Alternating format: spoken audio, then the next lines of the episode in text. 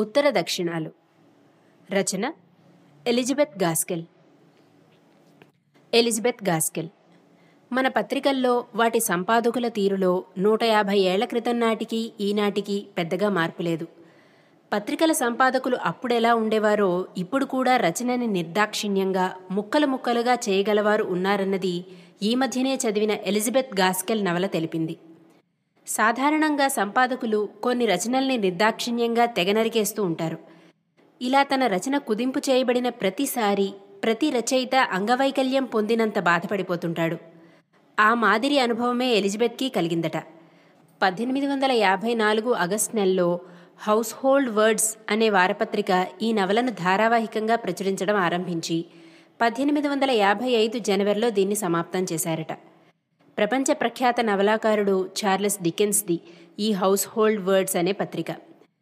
మరీ పొడవైపోతోంది, ఇంకో నవల మొదలు పెట్టాలి అని రచయిత్రిని తొందరపెట్టి చాలా చోట్ల పేరాలకు పేరాలు కత్తిరించేసి నవలని పూర్తి చేయించాట. ఆ సమయంలో రచయిత్రికి ఎడిటర్కి మధ్య అభిప్రాయ భేదాలు, అపార్థాలు ఏర్పడ్డాయట. అయితే 1855లో ఇది పుస్తక రూపంలో వచ్చినప్పుడు పేరాలు, ప్రచురణలు వగైరా యథాతథంగా చేర్చి అసలు రూపంలో వెలువరించారట. ఇంత కథాకమామిషుతో 150 ఏళ్ల క్రితం పాఠకులను సమ్మోహితులను చేసిన నవలిది. ఇప్పుడు చదివినా కూడా విసుగనిపించదు. ఆకర్షణీయంగా, ఉత్సుకతతో పాఠకులని ఆకట్టుకుంటూ ఉంటుంది. క్లాసిక్స్లో ఒకటిగా పరిగణిస్తూ ఉంటారు దీన్ని. ఈ రచయిత్రికి ఆనాటి సాహిత్య ప్రపంచంతో సన్నిహిత సంబంధాలుండేవి. Charles Dickens, Wordsworth, Charlotte Bronte వంటి సాహితీవేత్తలతో పరిచయం ఉండేదట. చార్లెట్ బ్రాంటీ జెనీర్ నవలని స్వాతి పాఠకులకు పరిచయం చేశాను. నవలతో పాటు జీవిత చరిత్రను కూడా రాశారు. ఆ జీవిత చరిత్ర చాలా ముఖ్యమైన ఆధారంగా సాహితీ అధ్యయనవేత్తలు పేర్కొంటూ ఉంటారు. నార్త్ అండ్ సౌత్ నవల ప్రపంచ ప్రఖ్యాత గ్రంథాలు పేరిట ప్రచురించబడింది. పాకెట్ బుక్స్లో అందరికీ అందుబాటు ధరలో కూడా వచ్చింది. ఈ నవలలోని సంఘటనలతో, పాత్రలతో ఈ రచయిత్రికి సారూప్యం చాలా ఉంది. ఇంచుమించుగా ఆమె జీవితానుభవమే ఈ నవల.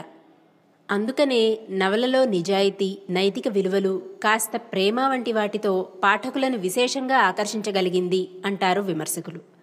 పరిశ్రమలకి వర్తకానికి మధ్య తేడా ఉంది. పరిశ్రమలు అన్నప్పుడు అక్కడ మానవ శక్తి అంటే కార్మిక శక్తి అన్నది ఒకే ముఖ్య భాగం అవుతోంది. అది విస్మరించి కేవలం వ్యాపారమని దాని నేతలనుకున్నప్పుడు ఆ పరిశ్రమలు మూతపడతాయి తప్ప ముందుకు రావు అని, కార్మికునికి యజమానికి మధ్య గల మానవ బాంధవ్యాన్ని, సమరస భావాన్ని చక్కగా వివరించి చెప్తోంది ఈమె. యజమానికి కార్మికులకి మధ్య గల సత్సంబంధాలు దేశానికి జీవనాడి అనే సత్యాన్ని 150 ఏళ్ల క్రితమే చాటింది ఎలిజబెత్ గాస్కెల్. కథ ఇలా ప్రారంభం అవుతుంది. మార్గరెట్ హాల్కి నెల్లాళ్లుగా ఊపిరి సలపటం లేదు.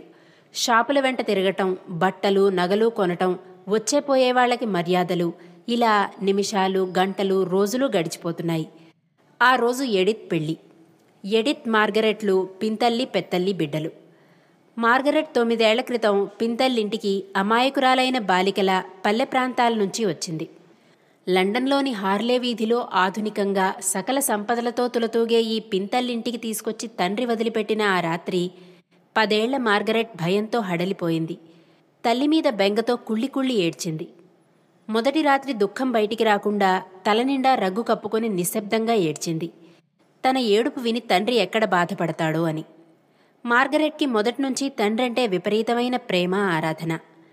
ఇంగ్లండ్కి దక్షిణాన పచ్చని పల్లె ప్రాంతాన హెల్స్టన్లోని చర్చికి మార్గరెట్ తండ్రి మతగురువు. గులాబీ తీగలు, రంగురంగుల పూల చెట్లు, ఎత్తైన ఫలవృక్షాల మధ్య ప్రశాంతంగా ప్రకృతి రమణీయకతతో పెరిగిన మార్గరెట్కి తాము బీదవారమన్న చింతలేదు. ఏనాడు తమ లేమిక ఆ పిల్ల సిగ్గుపడలేదు. తల్లిదండ్రుల ప్రేమ, ప్రశాంతమైన ప్రకృతి నుంచి ఒక్కసారి లండన్కొచ్చి పడేసరికి ప్రవాహంలోంచి బయటపడ్డ చేపపిల్లల లోలోన గిలగిల్లాడిన క్రమంగా పింతల్లి ఇంటి వాతావరణానికి అలవాటు పడింది. చదువుకుంది, వయసొచ్చింది, ఇంట్లో ప్రతివారికి తల్లో నాలుకైంది. ప్రస్తుతం ఎడిత్ పెళ్లి హడావిడి. తన ఈడుదే అయిన ఎడిత్ కెప్టెన్ లెనాక్స్ని ప్రేమించింది. లెనాక్స్ ఎడిత్లు వయసులో, సంపదలో, అందంలో సమఉజ్జీల్లా ఉన్నారు. లెనాక్స్కి 30 ఏళ్లు. అతని అన్నగారు హెన్రీ లెనాక్స్కి ఇంకా పెళ్లి కాలేదు. ఇప్పుడిప్పుడే పైకొస్తున్న న్యాయవాది. అందంగా ఆకర్షణీయంగా ఉండే హెన్రీ మితభాషి. అతను పెదవి విప్పి మాట్లాడినప్పుడు ఆ మాటల్లో విజ్ఞత, పదును రెండూ ప్రతిఫలిస్తాయి. తమ్ముడు ఎడిత్ని పెళ్లి చేసుకోబోతున్నాడు. ఆ పెళ్లి మాటల కోసం ఒకటి రెండుసార్లు ఆ ఇంటికొచ్చిన హెన్రీ మార్గరెట్ వైపు ఆకర్షితుడవుతాడు. తన చుట్టూ ఉన్న అందరికంటే హెన్రీ తెలివైనవాడు. మనిషి అందగాడు కాకపోయినా ఆ కళ్ళు దీపాల్లా మెరుస్తూ ఉంటాయి. మార్గరెట్ తమ సొంత ఊరైన హిల్స్టన్ గురించి, అక్కడి ప్రశాంతత, ప్రకృతిలోని అందాలు, పువ్వులు, పిట్టల కిలకిల రావాల గురించి చెప్తూ ఉంటే హెన్రీ ఒక పటాన నమ్మడు. కేవలం సొంత ఊరిపై గల అభిమానంతో మార్గరెట్ ఈ రంగుల బొమ్మ చిత్రిస్తోందని అనుకుంటాడు. నమ్మలేనట్లు అతను మాట్లాడటం మార్గరెట్కి కాస్త కష్టంగా ఉంటుంది. ఎడిత్ వివాహం అయిపోయాక నూతన వధూవరులు హనీమూన్కి వెళ్లారు. మార్గరెట్ తండ్రితో పాటు హిల్స్టన్కి తిరిగొచ్చేసింది. 9 ఏళ్లపాటు లండన్లో గడిపిన మార్గరెట్ మనసంతా తన పల్లెసీమ మీదే ఉంది. అక్కడి ప్రశాంతత, ప్రమోదం లండన్లో లేవు. తన పింతల్లింట్లో నౌకర్లు, చాకర్లు, సంపద, సౌకర్యాలు ఇవేవి మార్గరెట్ని కట్టిపడేయలేకపోతాయి. హిల్స్టన్ చర్చ్ ఊరి శివార్లలో ఉంది. మార్గరెట్ తండ్రి హాల్ అక్కడ ఫాదరి. తన తల్లి మేరియా హాల్ని ప్రేమించి పెళ్లి చేసుకుంది.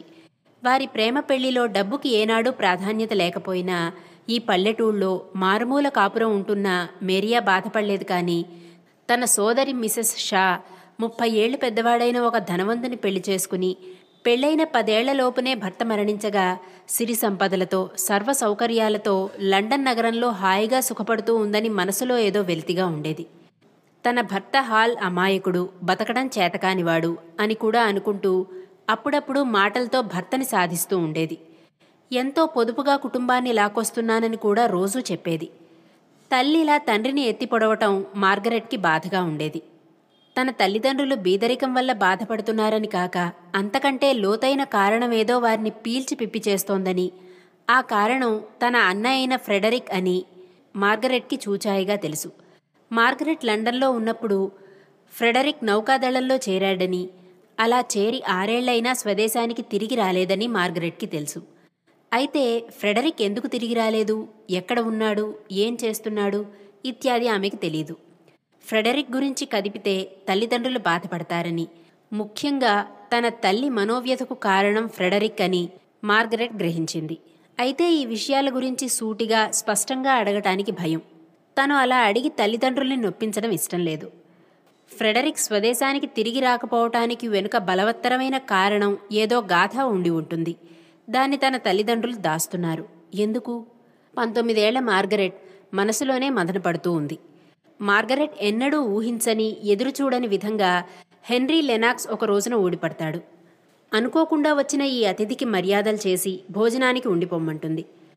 మార్గరెట్ వర్ణించినంత ప్రశాంతంగా, అందంగా ఆ పరిసరాలు ఉంటాయో లేదోనన్న కుతూహలంతో పాటు మార్గరెట్ని చూడాలన్న కాంక్షని అణుచుకోలేక చెప్పకుండా వచ్చేస్తాడు హెన్రీ. ఆ ప్రదేశం, ముఖ్యంగా మతగురు ఇల్లు, వాతావరణం సాదాసీదాగా అనిపించినా ఆ బీదరికంలో ఒక గంభీరత, ఆత్మగౌరవం దర్శనమిస్తాయి. మార్గరెట్ హెన్రీని ఆ చుట్టూ గల చెట్లు, పొలాల మధ్య తిప్పుతుంది. తల్లి ఎంతో మర్యాదగా మాట్లాడుతుంది. ఆ మతగురువు హాల్ కళ్లల్లో కరుణ, మాటల్లో విజ్ఞత, అన్నిటికీ మించి నిరాడంబరత. ఆ నిరాడంబరతని అల్లుకున్న ప్రకృతి సౌందర్యము హెన్రీని ముగ్ధుణ్ణి చేస్తాయి. ఆ మధ్యాహ్నం చెట్ల మధ్య తిరుగుతూ మార్గరెట్ని అకస్మాత్తుగా దగ్గరికి తీసుకుంటాడు. గుండెలకి హత్తుకుంటూ తనని పెళ్లి చేసుకోమని అర్థిస్తాడు హెన్రీ. మార్గరెట్ నిర్ఘాంతపోతుంది. హెన్రీని కేవలం మంచి స్నేహితునిగా తప్ప మరి ఇంకే దృష్టితో చూడలేదని, పెళ్లి చేసుకోనని తెగేసి చెప్తుంది. హెన్రీకి కోపం వస్తుంది. అతని అహం దెబ్బతింటుంది. డబ్బు గలవాడు, ఎంతో భవిష్యత్తు గల న్యాయవాది, తనంత తానుగా వచ్చి పెళ్లాడమని వేడుకుంటే ఈ పల్లెటూరి పిల్ల నిరాకరిస్తుందా? అయితే అంత కోపంలోనూ మార్గరెట్ పట్ల ప్రేమ, ఆరాధన పోలేదు. ప్రస్తుతానికి నిరాకరించిన తన వినిర్మల ప్రేమతో ఆమెని గెలుచుకోగలనని మనసులోనే నిశ్చయం చేసుకుని లండన్కి తిరిగి వెళ్ళిపోతాడు. హెన్రీ ప్రవర్తన మార్గరెట్కు చికాకు తెప్పించిన మాట తొణకదు. ఎంతో మర్యాదగా అతన్ని సాగనంపుతుంది. తన తల్లి మనసులో అప్పుడే ఏవేవో ఆశలు మొలకెత్తుతున్నాయని ఆమెకు తెలుసు. హెన్రీ రాక గురించి ఒక్క మాట ఎత్తదు. ఈలోగా తండ్రి ఎవ్వరూ ఎదురుచూడని ఒక నిశ్చయాన్ని బయటపెడతాడు. ఈ నిశ్చయం అందరి జీవితాల్ని తలకిందులు చేస్తుంది. 20 ఏళ్లుగా చర్చిని నమ్ముకొని మతగురువు స్థానంలో చుట్టూ ప్రజలకి మతబోధలు చేస్తూ భగవంతుని సేవ చేస్తున్న హాల్ ఈ చర్చిని, ఈ జీవితాన్ని వదిలిపెట్టేయాలని నిశ్చయించుకుంటాడు. అతనికి భగవంతునిలో పరిపూర్ణ విశ్వాసం ఉంది. కానీ చర్చి క్రతువుల్లో నిత్యం పాటించే ఆచారాల్లో నమ్మకం లేదు. తాను మనస్ఫూర్తిగా నమ్మిన వాటిని చుట్టూవారికి ఎలా బోధించడం? అంతేకాదు, తాను నమ్మిన వాటిని ఆచరిస్తూ తద్వారా పొట్టపోసుకునేందుకు అతని మనస్సు తిరగబడుతోంది. అందుకని పచ్చని ప్రకృతికి ఆలవాలమైన దక్షిణ ప్రాంతం నుంచి పొగగొట్టాలతో ఫ్యాక్టరీలతో నిండిన ఉత్తరం వైపుకి, ఉత్తరాన గల మిల్టన్ నగరానికి వెళ్ళి అక్కడ స్థిరపట్టానికి నిశ్చయం చేసుకుంటాడు. అయితే అక్కడ ఎలా బతకడం, సంసారాన్ని ఎలా పోషించడం? వాటికి సమాధానం దొరికాకే మతగురువు హాల్ తన మతగురువు బాధ్యతని త్యజించడానికి నిశ్చయించుకుంటాడు. ఈ నిర్ణయం కూతురికి భార్యకి చెప్పడానికి ముందుగానే ఉత్తరాదిన గల మిల్టన్ నగరంలో మిస్టర్ థోర్టన్ అన్న మిల్లు యజమానికి గ్రీకు, లాటిన్ భాషల్లోని కావ్యాలను వివరించి అతనికి వాటి ఘనతని బోధించే ప్రైవేట్ మాస్టర్గా ఉద్యోగానికి ఒప్పుకుంటాడు. ఈ ఉద్యోగ నియామకం ఆక్స్ఫర్డ్లో గల బాల్య స్నేహితుడు బెల్ ద్వారా జరుగుతుంది. డబ్బు ఎక్కువ లేకపోయినా పచ్చని ప్రకృతి మధ్య పల్లె వాతావరణంలో హాయిగా ప్రశాంతంగా గడిచిపోతున్న తమ జీవితాలు ఆ ఫ్యాక్టరీ పొగగొట్టాల మధ్య ఎలా ఇముడుతాయి? స్వచ్ఛమైన గాలి పీల్చే తాము ఆ రసాయనిక పొగతో కూడిన మురికి గాలి పీల్చి బతకగలమా అని మార్గరెట్కి అనేక సందేహాలొస్తాయి. అసలే తన తల్లి బలహీనంగా ఉంది. స్థల మార్పు వల్ల ఆమె ఆరోగ్యం ఇంకా చెడితే? అయితే తండ్రి నిర్ణయాన్ని కాదనే ధైర్యం మార్గరెట్కి లేదు. తన తండ్రి మానసికంగా చాలా మదనపడిన తర్వాతే ఇటువంటి నిర్ణయం తీసుకుని ఉంటాడన్నది ఆమెకి తెలుసు. తమకి ఆస్తిపాస్తులు లేవు, చెప్పుకోదగ్గంత నిలువల్లేవు. ఆ కొత్త ఊళ్ళో తమ జీవితాలు ఎటువంటి మలుపులు తీసుకుంటాయోనన్న సందేహాలతో మిల్టన్ నగరానికి వెళ్తారు, మూటా ముల్లే సర్దుకుని.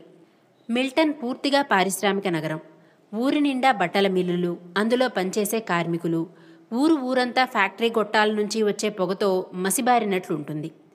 మనుషులు, వీధులు, ఇళ్ళు, చెట్లు కూడా మసిబారిపోయి ఉంటాయి. ఆ ఊళ్ళోని మిల్లుల్లో చాలా భాగం థోర్టన్ ఆధీనంలో ఉన్నవే. వందలు వేలు సంఖ్యలో కార్మికులను నియోగించి 24 గంటలు 3 షిఫ్ట్ల చొప్పున ఫ్యాక్టరీ నడిపే థోర్టన్ వయసు 33 ఏళ్లు. అతనికింకా పెళ్లి కాలేదు. తండ్రి చనిపోయేటప్పటికీ థోర్టన్ 10 ఏళ్ల బాలుడు. తల్లి సాయంతో, సొంత కృషితో ఆ చుట్టుపక్కల అందరికంటే ధనవంతుడు, అధికారవంతుడు అయ్యాడు. అతనికి ఒక చెల్లెలుంది, పెళ్లి కాలేదు. చదువుకోవలసిన వయసులో కుటుంబ పోషణార్థం కార్మికుడుగా పనిచేసి అంచెలవారీగా ఎదిగి పెద్ద మిల్లు యజమాని అయిన థోర్టన్కి సాహిత్యం పట్ల విపరీతమైన తృష్ణ. అందుకే 33 ఏళ్ల థోర్టన్ తనకి తెలియని గ్రీకు, లాటిన్ భాషలు, ప్రాచీన కావ్యాలు చదువుకోవడానికి హాల్కి ప్రత్యేకంగా ఉద్యోగం ఇచ్చి తన ఊరికి పిలిపించుకున్నాడు. పొగచూరిన ఇళ్లల్లో, దుమ్ము ధూళితో నిండిన వీధుల్లో, కొత్త ప్రదేశంలో, తమకి పరిచయం లేని మనుషుల మధ్య మార్గరెట్ జీవితం ఒడ్డున పడిన చేపలా ఉంది. ఇక్కడ కార్మికులు, వేతనాలు, సమ్మెలు, బీదరికం తప్ప మరేం కనిపించవు. తన తండ్రి దగ్గరకు ప్రతిరోజు చదువుకునేందుకు వచ్చే థోర్టనే వారికి స్వయంగా ఇల్లు కుదిర్చాడు. తన తండ్రి పట్ల థోర్టన్కి గల విధేయత, భక్తి, సాహిత్యం పట్ల అతనికి గల అభిలాష చూసినప్పుడు మార్గరెట్కి థోర్టన్ పట్ల కొన్ని సమయాల్లో సదభిప్రాయం, మరికొన్ని సమయాల్లో మిల్లు నిర్వహణ అంటే కేవలం వ్యాపారం, సరుకులు అమ్ముకునే వర్తకునికి మిల్లు యజమానికి మధ్య పెద్ద తేడా లేదన్న తేలిక భావము కలుగుతూ ఉండేది. అందంగా, హుందాగా, విజ్ఞాన వికాసాలతో రాణించే మార్గరెట్ పట్ల థోర్టన్ ఆకర్షితుడవుతాడు. ఆమెని ఎలాగైనా ప్రసన్నం చేసుకుని తన జీవిత భాగస్వామిగా పొందాలని కలలు కంటున్నాడు. థోర్టన్ తన 33 ఏళ్ల జీవితంలో ఏనాడు ఏ యువతి పట్ల ఆకర్షితుడు కాలేదు. అతనికి ఎంతకీ ధన సంపాదన, ఆ చుట్టుపట్ల అందరికంటే అగ్రశ్రేణిలో ఉండాలని అహోరాత్రులు శ్రమించి శిఖరాన్ని అందుకున్నాడు. ఆ సమయంలోనే మార్గరెట్ రాక, ఆమెను చూసిన ప్రథమ వీక్షణంలోనే ప్రేమలో తలమునకలైపోకపోతే బ్రహ్మచారిగానే ఉండిపోయేవాడు. థోర్టన్ తన తల్లిని, చెల్లెల్ని బలవంతపెట్టి మార్గరెట్ ఇంటికి పంపుతాడు. హాల్ కుటుంబంతో స్నేహం పెంచుకోమంటాడు. మిల్టన్ నగరానికి కొత్తవాళ్లు, స్నేహితులెవరూ లేని ఈ కొత్త పరిసరాల్లో ఆ కుటుంబం ఇబ్బంది పడుతూ ఉంటుంది. అందుచేత తాము స్నేహహస్తం అందించాలని తల్లిని బలవంతాన పంపుతాడు.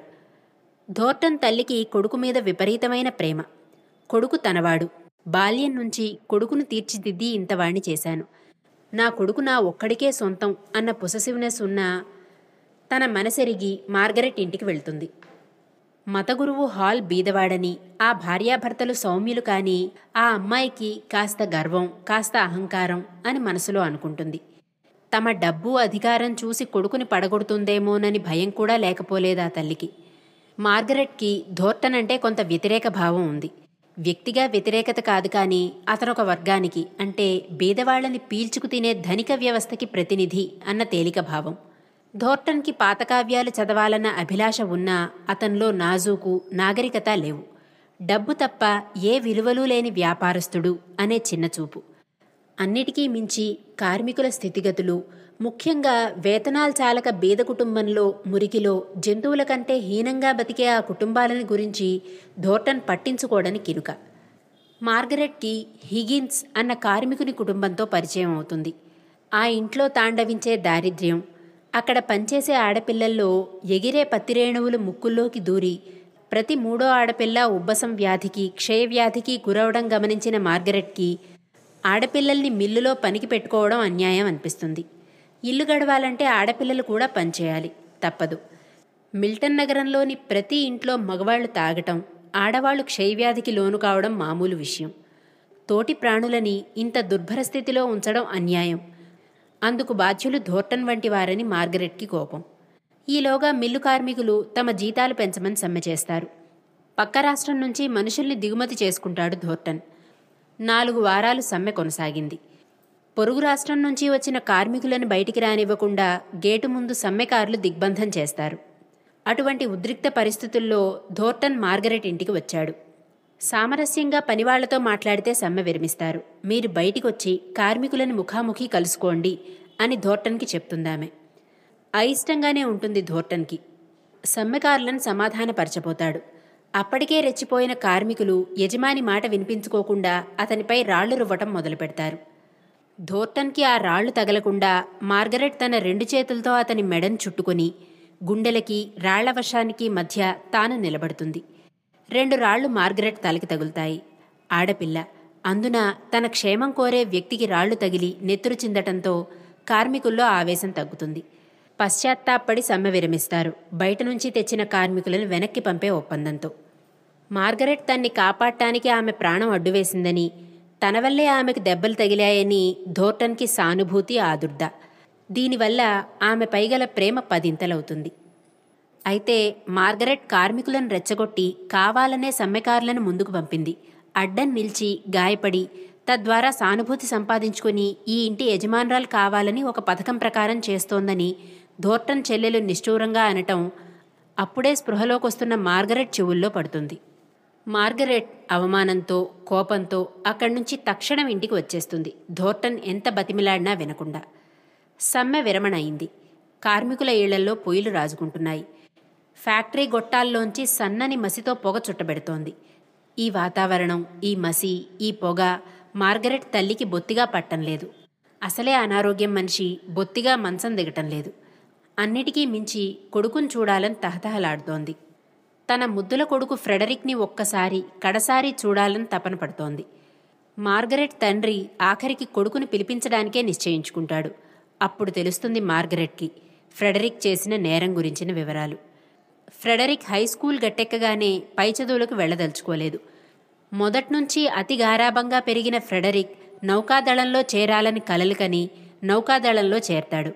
అయితే అక్కడ అతని కలలన్నీ పగటి కలలుగా మారిపోతాయి. కర్కోటకుడైన ఓడ కెప్టెన్ కొత్తగా చేరిన నావికులను కాల్చుకు తింటుంటాడు. క్రమశిక్షణ పేరుతో తిండి సరిగ్గా పెట్టడు, గొడ్డు చాకరీ చేయిస్తాడు. రోజుల తరబడి పనిష్మెంట్ అంటూ కన్ను ముయ్యనివ్వకుండా చాకరీ చేయిస్తాడు. ఈ హింసను భరించలేక ఫ్రెడరిక్ మిగతా నావికులతో చేరి తిరగబడి ఆ తిరుగుబాటులో కెప్టెన్ని తీవ్రంగా గాయపరుస్తాడు. తిరుగుబాటు చేసిన మిగతా అంతా జారుకొని ఫ్రెడరిక్ ఒక్కడే నేరస్తుడు అన్నట్లు, ఈ తిరుగుబాటుకు అతనే కారణం అన్నట్లు సాక్ష్యమిస్తారు. ఫ్రెడరిక్కి మరణదండన విధిస్తారు. అతను తప్పించుకుని పారిపోయి స్పెయిన్లో తలదాచుకున్నాడు.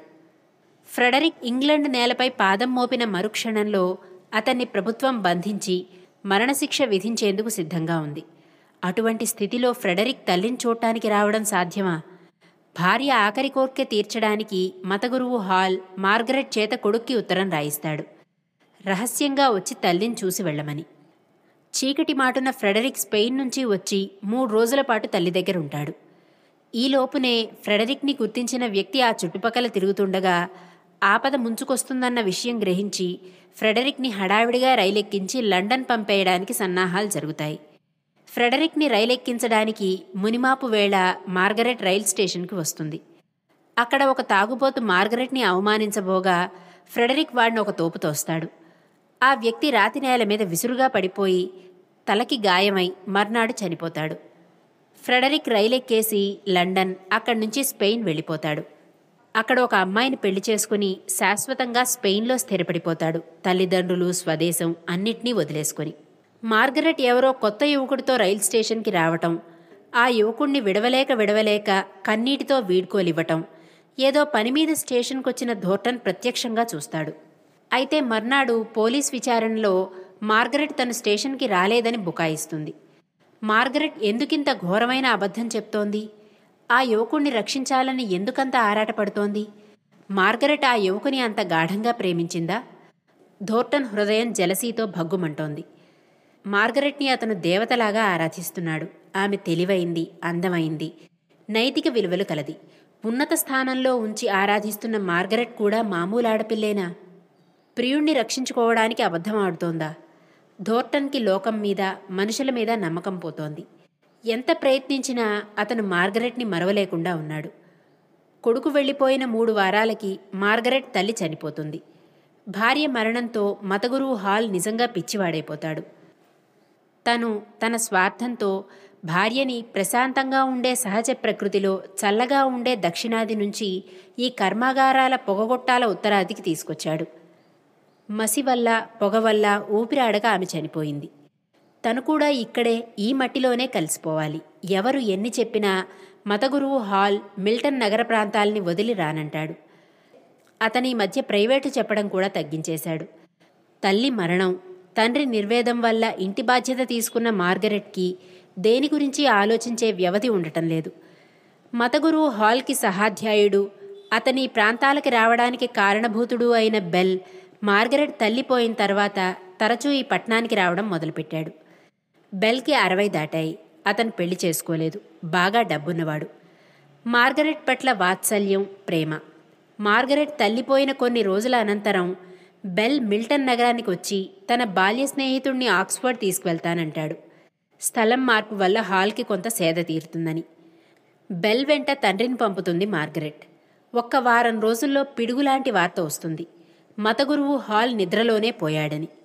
తండ్రి మరణవార్త విని మార్గరెట్ కుప్పకూలిపోతుంది. ఇప్పుడేం చెయ్యాలి? ఎక్కడికి వెళ్ళాలి? థోర్టన్కి ఈ సమయంలో పెళ్లి చేసుకుంటానని మార్గరెట్ని అడిగే ధైర్యం లేదు.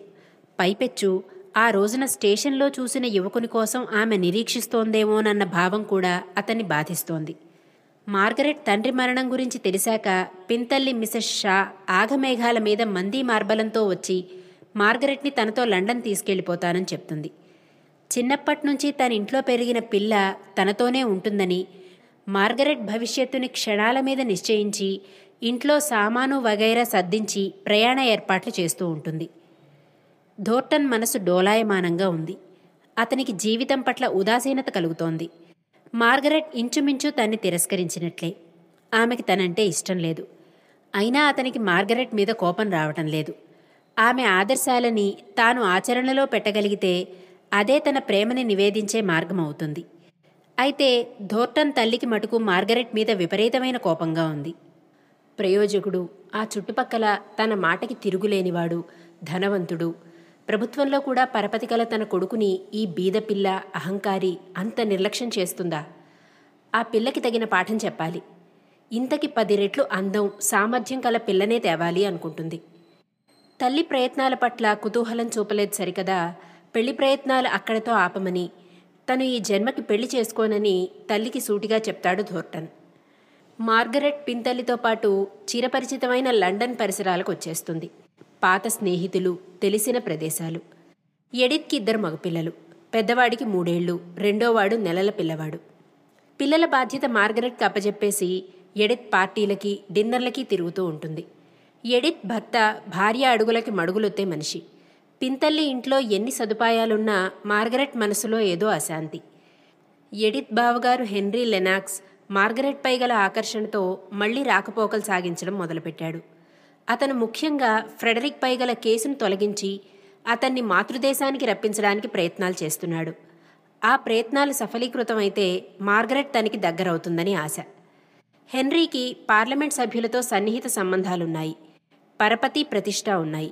తన అన్నగారికి ప్రభుత్వపు క్షమాభిక్ష ఇప్పించి వెనక్కి తెప్పించగలుగుతాడని మార్గరెట్కి ఆశ.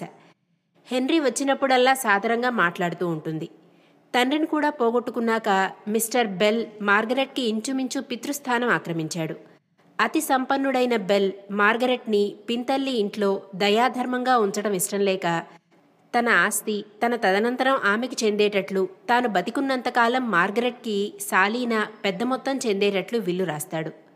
మార్గరెట్కి పింతల్లి మీద ఆధారపడి ఉండవలసిన పనిలేదు. అయినప్పటికీ ఎడిత్ మార్గరెట్ని పిల్లల దాదిగా ఉపయోగించుకుంటూ ఉంటుంది. పైకెవరూ అనరు, కానీ మార్గరెట్ ఈ ఇంట్లో ఉండిపోవటం ముఖ్యంగా ఎడిత్ డిన్నర్లకి పార్టీలకి వెళ్లడానికి అనుకూలంగా ఉంది. పింతల్లి షాకి తనతో షాపింగులకి పార్టీలకి వచ్చే తోడు దొరికింది. అయితే వీటన్నిటి మధ్య మార్గరెట్కి ఏదో అశాంతి వెలితి. హెన్రీ లెనాక్స్ ఎంత ప్రయత్నించినా ఫ్రెడరిక్ నేరాన్ని ప్రభుత్వం క్షమించదు. అతన్ని దేశం నుంచి బహిష్కరిస్తుంది. ఇంగ్లాండ్ వస్తే అతనికి శిక్ష పడక తప్పదన్నది స్పష్టమవుతుంది.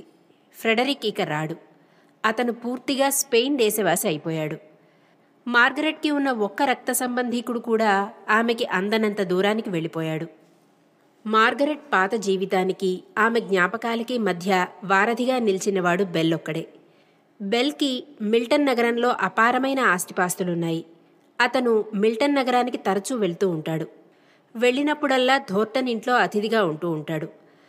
మార్గరెట్ పైకి కుతూహలం కనబరచకపోయినా థోర్టన్ గురించిన విషయాలు, మిల్టన్ నగరంలోని కార్మికుల స్థితిగతుల గురించి చెవులు దూరబెట్టుకు శ్రద్ధగా వింటుండేది. థోర్టన్ పూర్వంలాగా డబ్బే ముఖ్యం అనుకోవడం లేదు.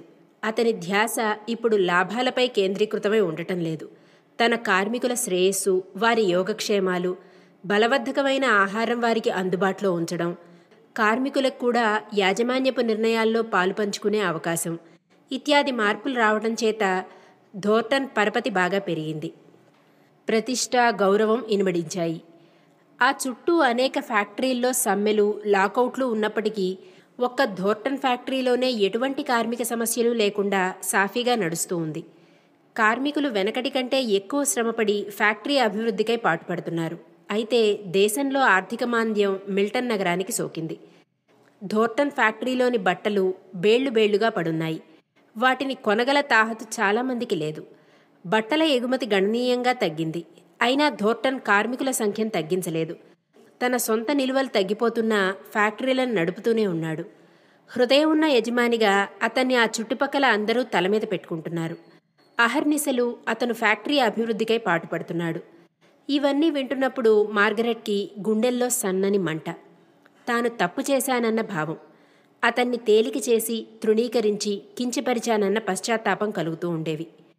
మార్గరెట్కి బెల్ రాకపోకలు, ఆయన కబుర్లు కొంత ఉపశమనం ఇస్తూ ఉండేవి.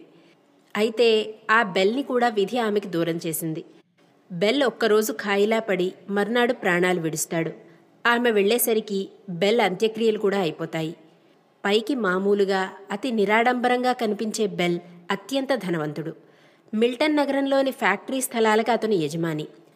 ఈ ఆస్తంతా బెల్ మరణానంతరం మార్గరెట్కి చెందాలని విల్లు రాయడం చేత మార్గరెట్ అత్యంత ధనవంతురాలవుతుంది. డబ్బు అయస్కాంతంలాగా కొందరిని ఆకర్షిస్తుంది, మరికొందరిని దూరం దూరంగా నెట్టేస్తుంది. హెన్రీ లెనాక్స్ మార్గరెట్కి వచ్చిన ఆస్తిపాస్తుల్ని చూసే న్యాయవాదిగా నియమించబడటంతో ఆమె ఎంత ధనవంతురాలో అతనికి బాగా తెలిసొచ్చింది. ఎడిత్కి కూడా మార్గరెట్ తమ కుటుంబంలోనే ఉండిపోతే, తన బావగారిని పెళ్లి చేసుకుంటే తనకు ఆ సంపదలో భాగం ఉంటుందని ఆశ కలుగుతుంది.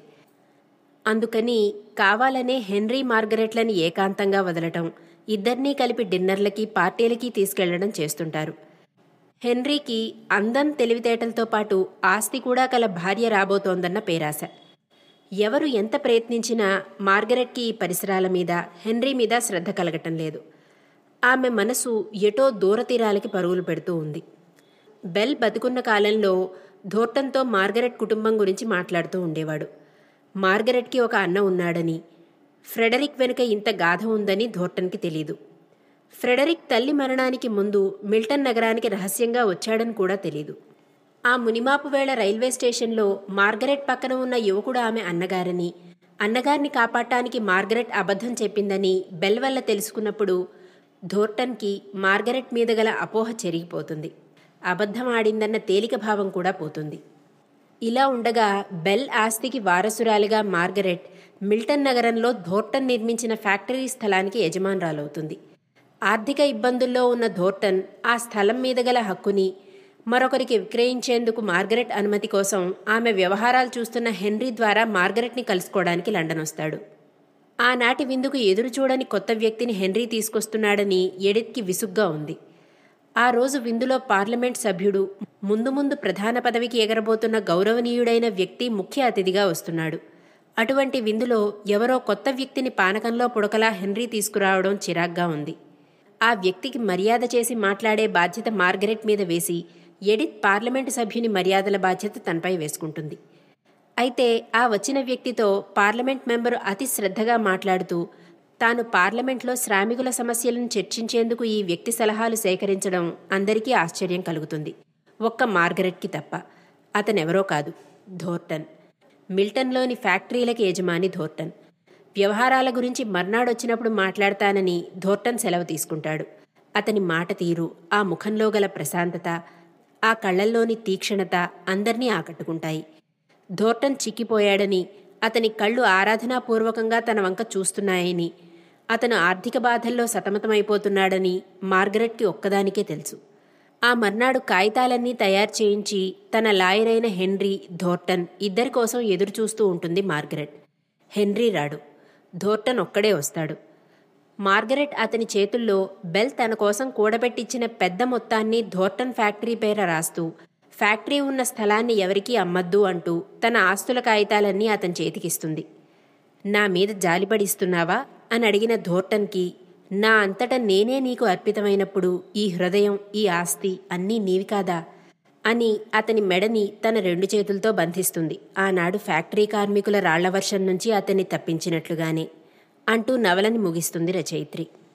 నవల ముగింపు తెలుగు సినిమా కథలోలాగా ఉన్న కార్మికులకి యజమానులకి మధ్య గల సామరస్య భావం ఒకటే పరిశ్రమలో నూతన ఉత్తేజం తేగలదన్న సార్వజనీనమైన సందేశాన్ని ఇస్తుంది.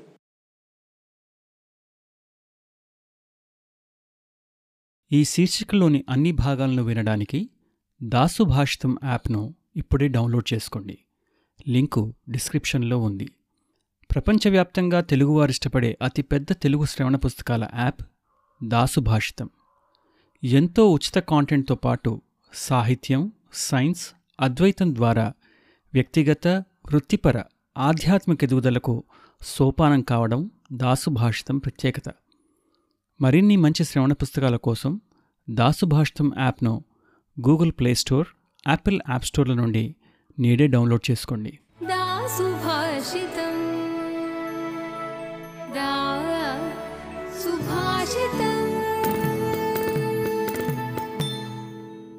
దాసుభాషితం సమగ్ర శ్రేయస్సుకు సోపానం. www.dasubhashitam.com